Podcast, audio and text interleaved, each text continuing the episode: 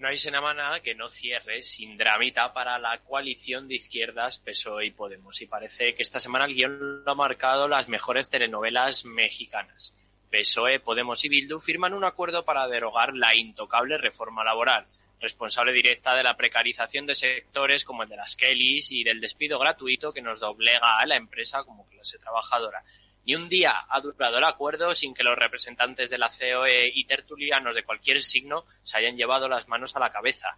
Las claves del argumentario para atacar este pacto han sido que no es el momento de entrar a esto ahora que priman los objetivos sanitarios, como si lo laboral y la salud no estuviesen íntimamente ligados, como si las limpiadoras de piso no estuviesen empastilladas hasta arriba para poder aguantar los dolores de sus jornadas interminables. Por otro lado, se ha venido diciendo eh, que esto es una cesión del PSOE a Bildu, como si Bildu fuese la única entidad interesada en mejorar las condiciones laborales que los grandes sindicatos nos atreven a defender. No olvidemos tampoco que esta reforma laboral de 2012 fue la que propició que empresas como Amazon o Deliveroo entrasen a destajo a rapiñar nuestras vidas y horas para sus negocios. Cada vez que nos asomamos mínimamente a una crítica que roza lo radical, los engranajes del sistema entran a funcionar a toda leche para dejar todo como estaba.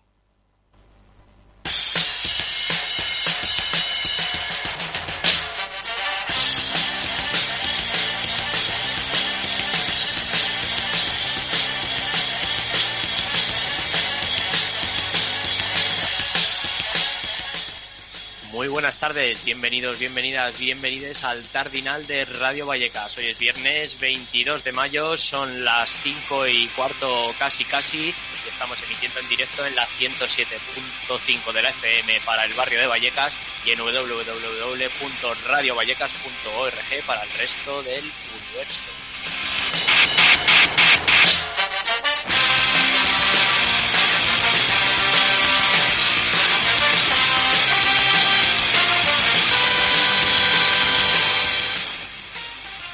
Hoy vamos a hablar sobre Buro Represión y vamos a seguir como todos los viernes contactando con radios de todo el estado y esta vez le toca a la resucitada Radio Bronca.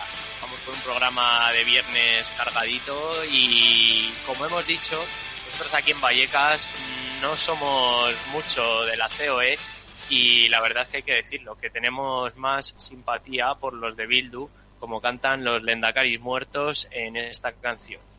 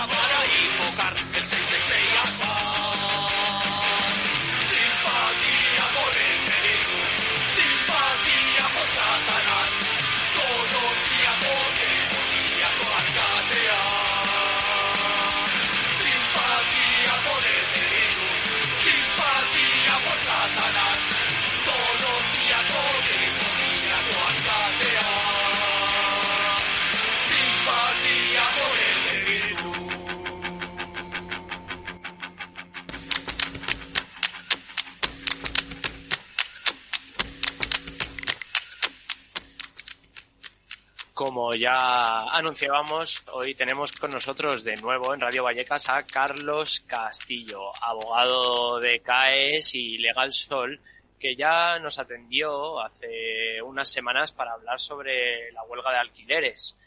Eh, en esta ocasión vamos a tratar de arrojar algo de luz sobre las realidades de la burorepresión, sobre todas las multas y los mecanismos que está utilizando el Estado para penar, digamos, los malos, los comportamientos que se salen del, de la normativa de, eh, durante el estado de alarma.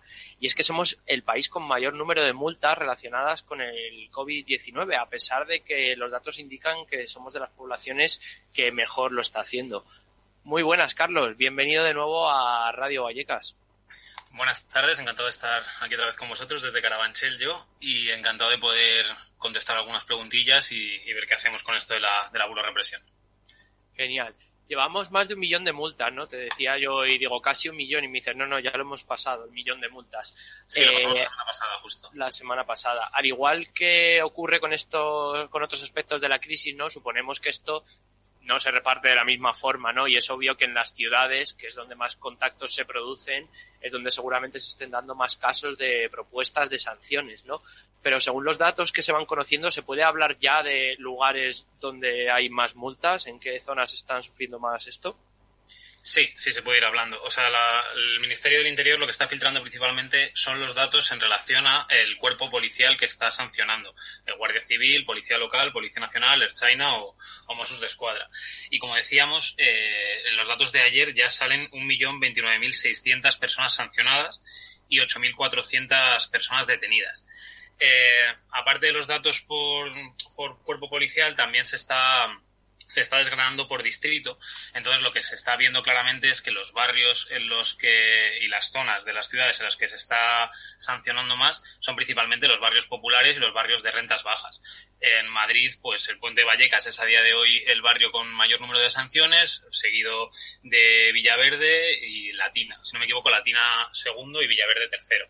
Ha sido esta noticia como muy sonada porque en un principio el, la semana pasada, se puso también en tercer lugar y de forma completamente anecdótica el barrio Salamanca por las sanciones que se pusieron con las, las manifestaciones de los, de los castellanos, eh, de los mm, cacerolos estos sí, eh, cayetanos, sí. cayetanos, pero está claro que existe un perfil de, de, barrios populares en los que se está sancionando mucho más.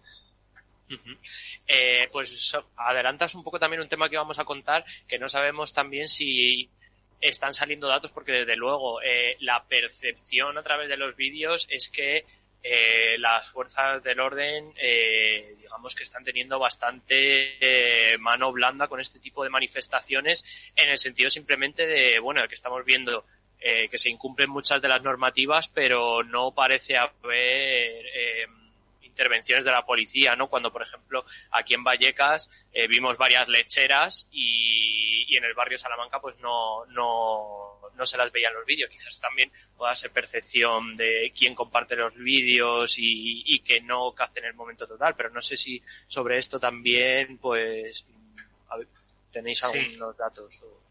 O sea, no hay, no hay como datos de momento, pero sí que te puedo decir, o sea, primero, en primer momento, posicionarnos siempre en defensa del derecho de reunión y manifestación, sea quien sea quien lo vale. ejerza, eh, por mucho que estemos completamente en contra de las reivindicaciones, si es que existen, de las de, de estos eh, cayetanos que se están manifestando en el barrio Salamanca. O sea, creemos que el derecho de reunión y manifestación, el estado de alarma, no lo suspende en ningún, ningún caso y que todos los ciudadanos y todas las ciudadanas estamos, eh, se está permitido que, sigamos manifestándonos y, y, bueno, si no sería una suspensión completa de la democracia, entendemos. Pero aun con eso está claro que la policía tiene un proceder y un actuar muy distinto dependiendo de si se encuentra en los barrios del norte de Madrid que se encuentra en los barrios del sur eh, como de decía antes, eh, se está sancionando mucho más en los barrios populares y hay muchos motivos eh, por los cuales esto puede ser. Para empezar, eh, la presencia policial. Vallecas, Puente de Vallecas, eh, Latino Villaverde son los, tres de los distritos con mayor número de presencia policial, entonces a más policías por ratio de habitante y más policías en cada esquina, más posibilidades de ser sancionada. También son barrios en los cuales las condiciones objetivas de la población para sobrellevar una cuarentena dentro de sus viviendas son mucho más complejas. Quiere decir, no es lo mismo pasarte dos meses encerrado en tu vivienda del barrio Salamanca de 250 metros cuadrados, ático con terraza, que en una infravivienda, una vivienda de 34 metros en Vallecas, junto con cuatro familiares. Entonces esto está llevando también a que, a que se sancione más. Eh, y también por el hecho de que las rentas altas tienen como muchas más posibilidades por el tipo de empleo de teletrabajar que lo que encontramos en los barrios populares. Aún así, este puede ser un motivo de lo que explique el hecho de que se esté sancionando más en los barrios populares. Si se está sancionando más en las caceroladas que se están empezando a salir a la calle en los barrios de rentas altas o en las contramanifestaciones y, encuentros que están habiendo en los, en los barrios del sur de Madrid, eso no lo podemos saber. A mí me da la sensación de que la policía, como siempre, actúa con un criterio eh, propio bastante clasista y bastante bastante injusto y es bastante más sencillo que se acerquen a, sancionar a la población en, los barrios como Vallecas también, con un hostigamiento claro de la, de la población migrante, con perfiles con controles por perfil étnico, etcétera, que en el barrio Salamanca, en el cual, como hemos podido ver en muchas imágenes, pues los manifestantes alientan a la policía, la, la, la, aplauden y pese a estar saltándose las normas de confinamiento y pese a estar saltándose todas las medidas de seguridad, de distancias, etcétera, pues no parece que, al menos se vayan identificadas y propuestas para la sanción. Mm. Entonces, bueno, mm. Además, esto que señalas, bueno, hay una, quedó una imagen ahí grabada ahí para las retinas que creo pues, que es muy ilustrativa y representativa de una mujer en el barrio de Salamanca insultando directamente y haciéndole la peineta repetidamente a un policía. Resultó que esta mujer era eh, familia descendiente, no sé si nieta, de Keipo de Llano, uno de los generales que se alzó con Franco en, el alzamiento fascista que hubo aquí en España y que además conocemos bien en la radio porque fue el encargado de las eh, radiodifusiones eh, con mucha virulencia contra el bando republicano que había. Quiere decir, también existe esta continuidad ¿no? de, de estas familias que, pues, que siguen ahí en, donde las dejó el dictador. Seguimos con lo de las multas. Eh, somos el país con mayor número de multas, pero en cambio, según estos datos de rastreo que ha ofrecido Google, por ejemplo, con los traqueos, somos la población que menos ha transitado los espacios públicos. Entonces, ¿cómo se pueden explicar estos, estos dos datos? ¿Los demás países no están multando o cómo, cómo podéis explicar esto? ¿Cómo se puede, qué reflexiones podemos sacar de esta Sí, o sea, yo creo en todos los países de nuestro entorno se está multando, en algunos con, con mayor virulencia y en otros con menos. Pero yo creo que los datos de España, eh, como, como decías, eh, el hecho de que haya habido mucha menos movilidad y esté habiendo un número tan elevado de multas se explica por varios factores. Yo entiendo que existe una estrategia represiva por parte del Ministerio del Interior, de Grande Marlasca, en la cual se da como mucha banda ancha, muy poco control hacia la policía, muy pocas órdenes internas, muy pocas eh, directivas sobre qué sancionar y qué no sancionar, y esa banda ancha permite, pues, eh, por un lado, este número desproporcionado de sanciones que se han venido interponiendo y también las terribles imágenes que llevamos viendo más de dos meses de agresiones policiales en la vía pública o incluso en algunas viviendas con, con flagrante intervención de la policía dentro de, de domicilios privados que, ha llevado, bueno, pues a, esta, a esta situación, ¿no? Entonces, yo creo que por un lado, la banda ancha que se está dando desde el Ministerio Interior a los policías para que sancionen y repriman un poco a, placer, se suma también con que, con que los primeros días, sobre todo las primeras semanas del estado de alarma, en las semanas del confinamiento total, con la paralización completa de la economía, no quedaba para nada claro qué se podía y qué no se podía hacer. Y hubo bastantes órdenes contradictorias, ¿no? Entonces, nosotros nos han llegado muchas personas sancionadas que a lo mejor pues han sido sancionadas. Ellas entendían que a un kilómetro a la redonda de su domicilio y el policía eh, anotaba, mm, fijándose en los criterios del Google Maps, que estaban a un kilómetro 200 metros. Eh, entonces, como que estas, estas órdenes un poco contradictorias y poco claras también yo creo que han llevado a que la policía, pues ante la duda, en un estado tan represivo como es el español, eh, pues se, se, se, vamos, prefiera sancionar a, a, bueno, identificar y ya está. Y también responde también esta, esta dinámica, yo creo que estamos en un estado con, con bastante presencia policial. Tenemos 361 policías por cada 100.000 habitantes y eso son 40 policías más por 100.000 habitantes que Francia, por ejemplo. Estamos en los países con más con mayor ratio de, de, policías y estamos superados por países de nuestro entorno únicamente por Grecia y por Italia, donde en Italia la situación a nivel sancionador es bastante similar al de España y en Grecia no lo podemos comparar porque la, afectación del, coronavirus ha sido bastante menor, el tema de las islas también ha sido como mucho más mm. complejo y no, no es comparable, pero, pero yo creo que esos serían un poco los tres factores que están haciendo que se sancione tanto en. Claro, uno de los problemas que también han señalado juristas a la hora de analizar esto es la, la, propia naturaleza, porque son propuestas de sanción, ¿no? Que también incluso a la propia población le genera muchas dudas, ¿no? ¿Qué son exactamente estas propuestas de sanción y tenían un equivalente antes del COVID-19? Eh, se ha podido ver, pues sobre todo en conversaciones entre colegas o grupos de WhatsApp, de no, esto es como cuando te ponían una multa o no, no es una multa, ¿no? ¿Qué son exactamente estas propuestas de sanción? Sí, pues estos son sanciones de, la, de lo que veníamos conociendo como la ley Mordaza, la Ley Orgánica de Seguridad Ciudadana. Eh, el Ejecutivo, el, bueno, el Gobierno podría haberse planteado en el momento en el que declara el estado de alarma haber especificado un régimen sancionador concreto de ese estado de alarma o haber desarrollado una serie de normas o leyes destinadas a explicar, eh, a poner sanciones, vaya, a, a hacer un catálogo de determinadas conductas y a ellas atribuirle una sanción concreta.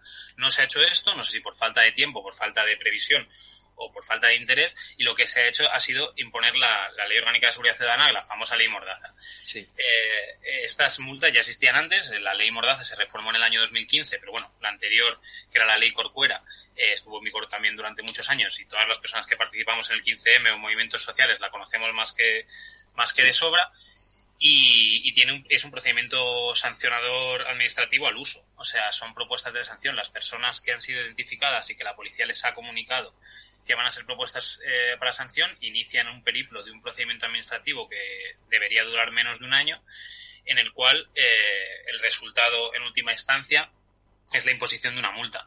En la mayoría de los casos estamos viendo que lo que se está sancionando es por el artículo 36.6, que es la, sanción grave de desobediencia, que está sancionada con una multa de 601 euros a, a 30.000 en su grado máximo, que en un principio casi todos los supuestos o hasta rara excepción se va a poner en el mínimo, que son unos nada desdeñables 600 euros. Eh, pues justo entras en otro de los puntos concretos donde otros juristas, pues como Daniela Melán en, el Salto Diario o en el Todo por Hacer, ¿no?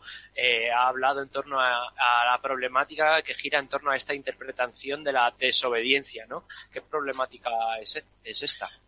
Es una problemática muy sencilla. La, sanción de desobediencia que está incluida dentro del artículo 36.6 en su propia redacción y tanto la jurisprudencia que la ha ido desarrollando dice que la desobediencia requiere que se desobedezca una orden individual y expresa realizada por autoridades o sus agentes y una negativa expresa también por el individuo. Quiere decir, no es una desobediencia a una orden general o no es una desobediencia a algo que no te está interpelando a ti de forma directa, es que un policía te dé una orden concreta, legal y perfectamente entendible y que tú de forma consciente y reiterada la, la, desobedezcas, ¿no? El ejemplo más claro de sanciones de este tipo que veníamos teniendo antes del estado de alarma y que, también es muy discutible y yo entiendo que, jurisprudencialmente poco encajable, pero que se ponían muchas, era la sanción de, oiga, identifíquese en la vía pública, tú decías, pues no me quiero identificar, la policía entendía que te había dado una orden muy concreta, que era de identificarte, no te identificabas, pues sanción por desobediencia y 600 euros de, multa. Em, ¿Qué pasa? Que lo que estamos viendo es que esta, esta sanción que se está poniendo, eh, el, también en una rueda de prensa el ministro Grande Marlasca dijo que bueno que, que ha sido tan público, tan notorio y tan excepcional la situación del estado de alarma que todo el mundo tiene televisor en su casa y ha podido entender cuáles son las normas expresas que se han que se han dado y si tú estás en la vía pública tendrías que haberte sentido interpelado y por lo tanto estás desobedeciendo una orden concreta que se te ha dado a ti. Esto es una interpretación bastante torticera y bastante cutre de la ley que no sabemos si algún juez o algún tribunal se la va a comprar. Pero de momento, en base a, ese criterio, pues llevamos un millón de multitas que, bastante ricas a 600 euros cada uno. Claro, luego se me ocurre eh, a nivel personal, eh, conozco a personas pues a las que se les ha, si no se les ha llegado a multar, si se les ha llegado a amenazar, por, sobre todo al principio de esto, cuando eh, a lo mejor bajaban solo a comprar el pan, ¿no? O a las, las multas que también fue famoso que se dijo de, eh, que no se podía ir a por cerveza, ¿no? A discreción de nuevo de los policías. De nuevo aquí, eh, claro, ¿dónde está el límite de lo que sí se podía ir a comprar y, y lo que no, ¿no? ¿Cuáles eran los bienes de primera necesidad en ese caso? Claro, ahí es donde entra ese amplio abanico de un poco lo que quiera el policía que te abre a una oportunidad de, bueno, pues que salgas a hacerla, yo que sé, a tirar la basura. Y ya una vez que has tirado la bolsa eh, se acabó tu impunidad y ya puedes correr hasta casa porque en ese rato eres completamente ilegal. O si a lo mejor mm, vas a dar un paseo porque tengas motivos mm, muy legítimos pero no tengas forma de justificarlos, pues también hay como, como esa posibilidad. Y queda un poco a la discreción de la policía que, bueno, ya por experiencias previas y por todo lo que conocemos sabemos que en este país pues la policía a la hora de ser discrecional no lo suele ser eh, no suele ser muy garantista, vaya.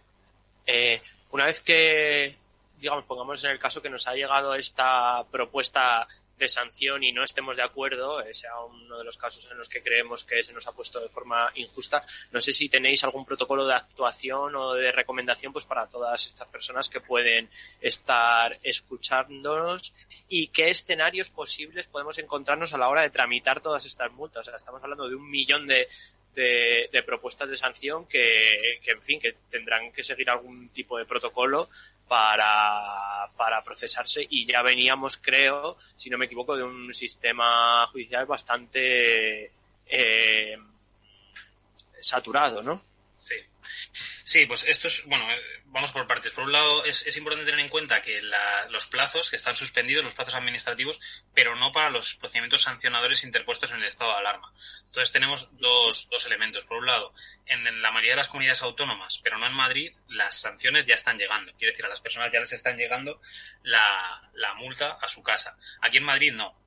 En todo caso, a partir del próximo día, si no recuerdo mal, es el día 4 de, junio, se reinician los plazos administrativos y lo más normal es que a partir de esa fecha se reabra la administración, eh, la administración y empiecen a, llegar esas multas de delegación de gobierno a, a las casas de las personas que han sido identificadas y sancionadas. Vale, lo primero que hay que tener en cuenta es que las personas que han sido sancionadas lo que se enfrentan ahora es un procedimiento sancionador. Quiero decir, es un procedimiento con una serie de tiempos bastante largos, eh, con una serie de plazos y con una serie de, dinámicas que hay que conocer y que es importante tener en cuenta. Eh, las personas que han sido identificadas lo que van a recibir en su carta es un acuerdo de iniciación, que se llama.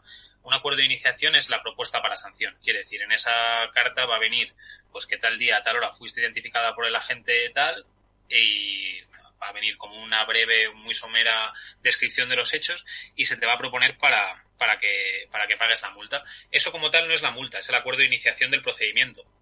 Te va a dar dos opciones. Te va a dar la opción de eh, pagar la mitad de la sanción, en este caso la mayoría de las veces va a ser 300 euros, o de recurrir y comenzar el procedimiento administrativo y en ese caso si recurres pues eh, se abre todo un plazo eh, para ir dando tu versión de los hechos e intentar hacer valer tus, tus derechos en los que en caso de que la delegación de gobierno en este caso o el, instructor que, tenga que, dictar la resolución eh, no considere que tienes razón, pues acabes sancionado con una, con una multa de 600 euros.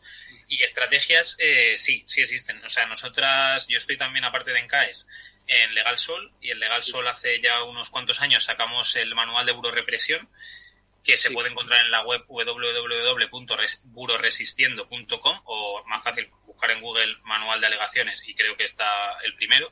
Lo compartiremos en redes además desde la radio lo tenemos a mano. Y, y, ahí viene como bastante explicado todo lo que es el procedimiento administrativo y todos los pasos que tienes que dar y todo lo que puedes hacer para intentar evitar eh, que en la nueva normalidad pues no tengas que pagar la multa. Que vamos, con la crisis económica que se nos viene encima, eh, pues la pullita de 600 euros que nos puede caer o, mucho más va a ser bastante gravosa para, para, más de un millón de, de, personas que han sido propuestas para sanción. De hecho, sí, continúa. solo, decir, decir, que en un principio eh, la estrategia yo creo que es, eh, eh, bueno, pues ya sea de forma individual o acudiendo a, abogadas o, bueno, yo invito a todo el mundo a que se mire el, manual de, de represión que encima hemos actualizado con, con, con supuestos concretos del estado de alarma. Eh, bueno, que, que hayas, hagas tus alegaciones, que luches la multa, que no les des la razón desde un primer momento y, mucho menos si consideras que la multa se ha impuesto de forma injusta. Y en última instancia, si cuando llega la resolución dentro de unos meses se te acaba sancionando administrativamente, pues siempre queda la posibilidad de ir al contencioso administrativo, que yo creo que en estos casos va a ser bastante interesante acudir a un tribunal para defender nuestros derechos. Y porque, vamos, como hemos dicho en el anterior en el anterior punto, eh, la interpretación que se está haciendo de desobediencia es bastante torticera y muchas de las multas que se están poniendo sabemos que son como bastante irregulares, por decirlo de alguna manera. Entonces, bueno, yo creo que recurrir, recurrir y en caso de última instancia acudir a un tribunal para intentar evitar que, que bueno, que se violenten nuestros derechos y que se nos sancionen muchas veces por, por actividades que no son en ningún caso ilícitas. Carlos, muchísimas gracias. Eh, recordamos a los oyentes, estamos hablando con Carlos Castillo, abogado de CAES y Legal Sol. Eh, si nos gustaría ya para terminar, si tienes un minuto y quieres, como jurista, en tu opinión personal, si quieres darla, eh, ¿a qué tipo de estrategia entonces asociarías el haber emitido tal cantidad de proposición de sanciones sabiendo, como tú mismo has indicado, ¿no? que se, se acerca un periodo bueno en el que las clases más populares, que también parece coincidir con que han sido las más eh, propuestas para sanción, las que van a ver sus ingresos más reducidos, eh, problemas de pago de alquiler, como ya hablábamos contigo y demás, ¿no? ¿No es esto un poco pegarse un tiro en el pie por parte del gobierno? Sí, sí, yo tampoco entiendo muy bien, o sea, no entiendo muy bien a qué, a qué responde esta estrategia. Por un lado, se me ocurre que puede ser la fórmula que ha encontrado Mm, el gobierno para hacer eh, valer el estado de alarma en su máxima expresión, quiere decir como desde el primer día que a todo el mundo nos quede súper claro que cualquier mínima eh, salida dentro de las normas que se habían establecido iba a conllevar una sanción administrativa.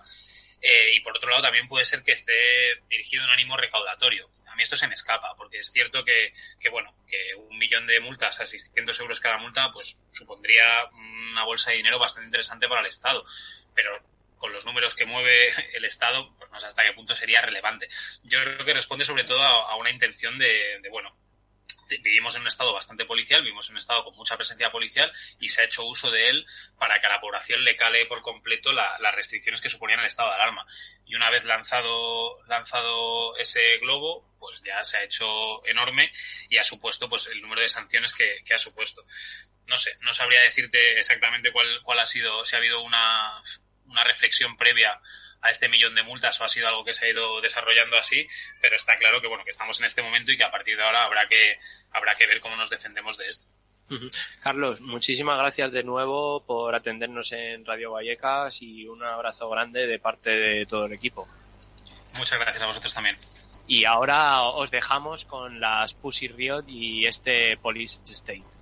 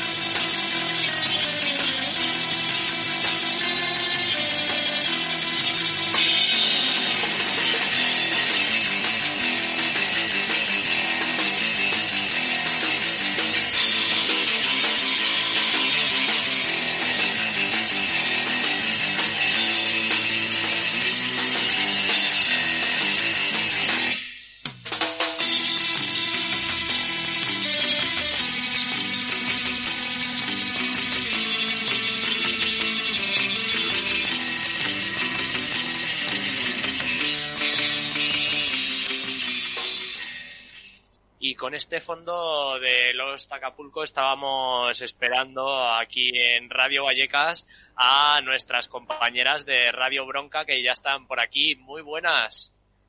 Hola, ¿cómo estáis ahí en Radio Vallecas? Saludos pues desde, desde las Barcelonas. Desde las Barcelonas, las dos últimas ciudades confitadas en fase cero.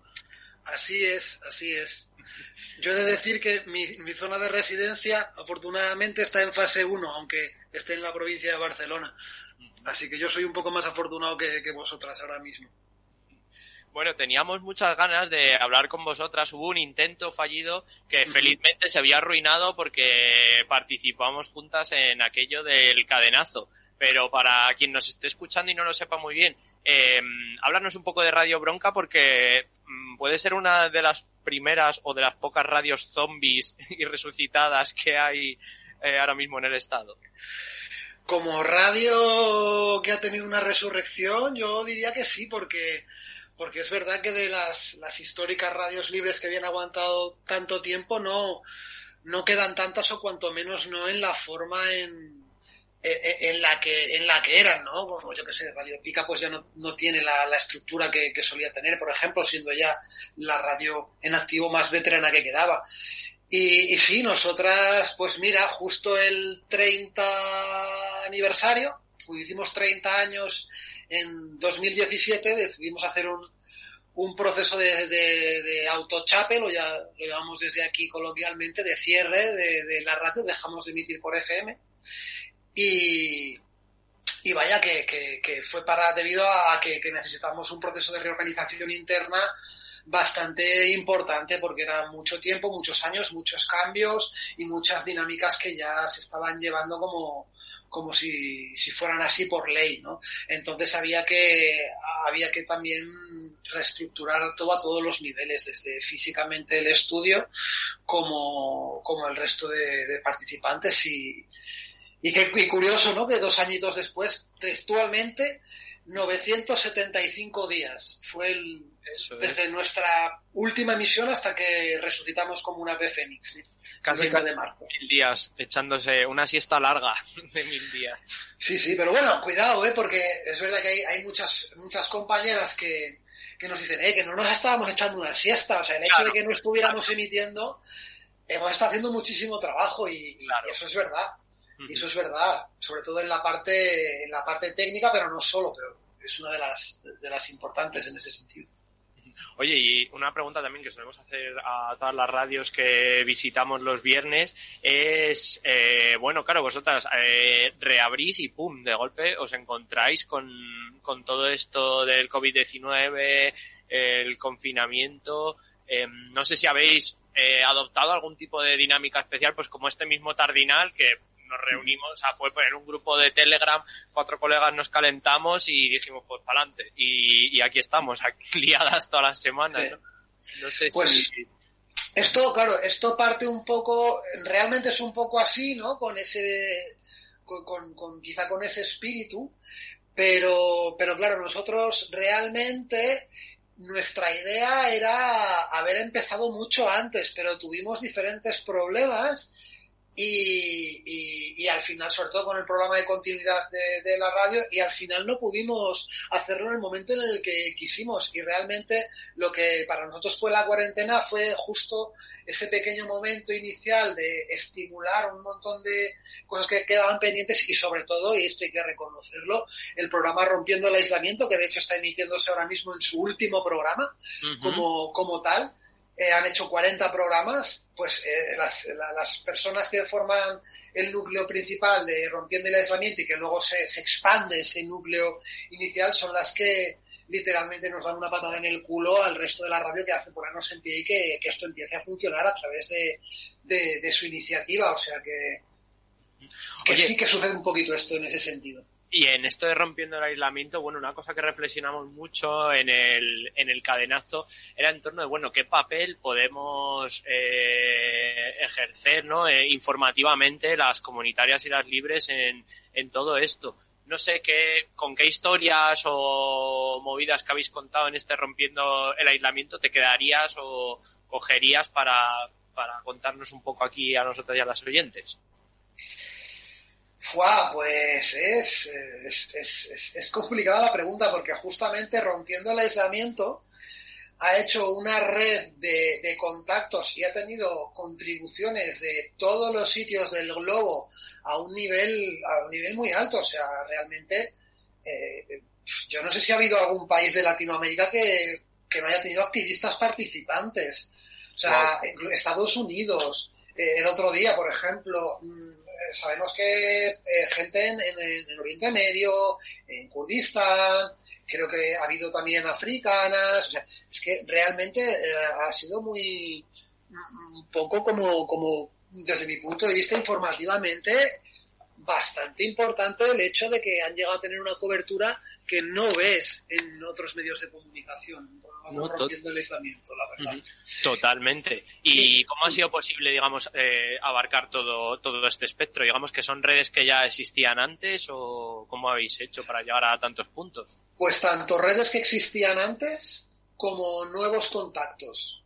Realmente hemos tenido muy, muy, muy buena respuesta de, de la mayoría de gente y, y de hecho el hecho también de ser una radio que tenemos 30 años de historia y que digamos que por nombre se nos, se nos puede conocer y se nos ha seguido conociendo, aunque hayamos estado años parados, ha hecho también que mucha gente incluso se acordara y haya hecho ilusión participar en, en Radio Bronca porque en otros momentos la escuchaba, pero ha sido un poco 50-50, ¿eh? desde contactos personales que poco a poco se iban exponencialmente eh, agrandando y bueno, eh, eh de hecho los cadenazos, eh, digamos, em, el cadenazo radial, no el, el, ibérico que hicimos entre, digamos, a nivel estatal, sino el que se hace a nivel mundial, también ha empezado a venir de aquí. El, el, con los contactos se han ido haciendo, como expandiendo como una mancha de aceite, y, y claro, eh, ha sido realmente bastante sencillo hacerlos. Aparte de la elaboración del programa, y claro, las chicas de Rompiendo el Nacimiento rápido se meten con un programa diario, que para una radio libre hacer un programa diario es, es, es bastante complicado. Sí, sí, sí. y han estado haciendo diario, si no recuerdo mal, hasta estas últimas tres semanas. Sí, sí. Yo recuerdo aquí tuvimos también una temporada de, bueno, el, la madre de, de este Tardinal, que era el, el matinal de Radio Vallecas, y salían dos horas de radio diaria gracias a que, bueno, estábamos la mitad de la radio en paro y podíamos ir a hacer el ganso ahí todas las mañanas, pero es verdad que necesita muchísimo trabajo y, y ganas de mucha gente para mantener esto así en, diario. Eh, como reflexión, ¿no? Un poco hacia lo que viene ahora, porque otra reflexión que salía en las reuniones de estos cadenazos es que se está generando no solo unas dinámicas de remisión de realidades muy interesantes, que nos permite aquí a las de Madrid pues enterarnos directamente y sin tener que ir a buscarlo de lo que pasa por Andalucía, lo que pasa en Barcelona, en Euskadi o Galicia, sino también que estamos generando una infraestructura de contactos que digamos que no, no parece que merezca la pena ser dejada en esto y ya está, ¿no? Sino que podamos tirar de ella para, para hacer otro tipo de coberturas y experimentos en el futuro. No sé cómo veis esto desde Bronca y si le habéis pegado unas vueltas. Hombre, la verdad que quizá no como, como, como radio, pero sí que a nivel de contactos informales sí que, sí que hemos estado hablando mucho de esto porque, porque para todas nosotras ha sido un subidón muy grande. Los, los diversos cadenazos que se han, que se han ido haciendo. Y efectivamente creemos que es una infraestructura que tiene que quedar y que, y que debería de, de persistir. Las radios libres, sigamos cada una por nuestro lado, está claro que, que no, no, no hacemos nada y somos pequeñas gotitas. Necesitamos ser un torrente. Y por supuesto, necesitamos más que nunca hacer programas que tengan calidad, dar otro tipo de información que la que se está dando, este tipo de información McDonald's, que podríamos decir Mac información, ¿no? Que, que prácticamente es toda en los mismos medios, deberíamos, es, es, nuestro momento, o sea, es que realmente es nuestro momento. Y se ha visto también pues con muchos medios de contrainformación que, que, que ha aumentado su número de, de socias básicamente por esto, porque hay un hueco para esta, para, para, para este tipo de información, hay una brecha que en años eh, anteriores no había. Debemos aprovecharla, es fundamental. Pues con esta reflexión nos quedamos por nuestra parte. No sé si quieres añadir algo más o, o contar algo que, pues que te apetezca desde allí o, nos vamos ya con la música a otra parte? Bueno, daros muchísimas gracias. Para mí es un placer estar en Radio Vallecas. Mucho ánimo, muchos saludos a ese barrio hermano que muchas lo sentimos como aquí, tanto, tanto el de Vallecas como otros, ¿no? Y, y, mucha fuerza con todo lo que está por venir, que viene la cosa calentita como últimamente se ha visto en vuestra ciudad, en Moratalá, ¿verdad? Totalmente. Pues, pues, ahí nos pillarán juntas. Ahí nos pillarán eh, juntas, eso es nos despedimos de, Barcelona, de Bronca y de todas nuestras oyentes con la banda Trapera del Río y este Malditos de lo, de lo Oscuro. Un abrazo muy fuerte desde Radio Vallecas. Gran homenaje, un abrazo.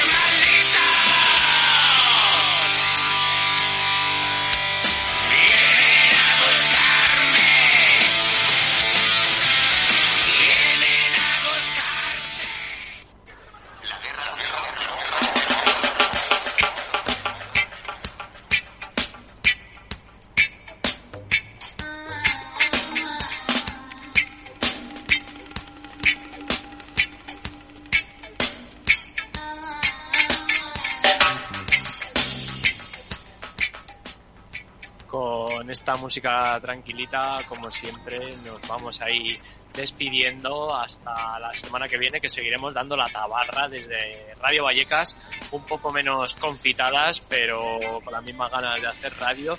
Y aprovechamos para decir también que la próxima semana estaremos, hemos cambiado el formato del Tardinal y estaremos sonando los martes, a partir de ahora ya serán dos horas seguidas todos los martes de 5 a 7 donde nos podréis escuchar en directo en la 107.5 de la FM si estás al sureste del río Manzanares y en www.radiovallecas.org pues si estás en cualquier otro punto del universo. Feliz fin de semana y nos escuchamos.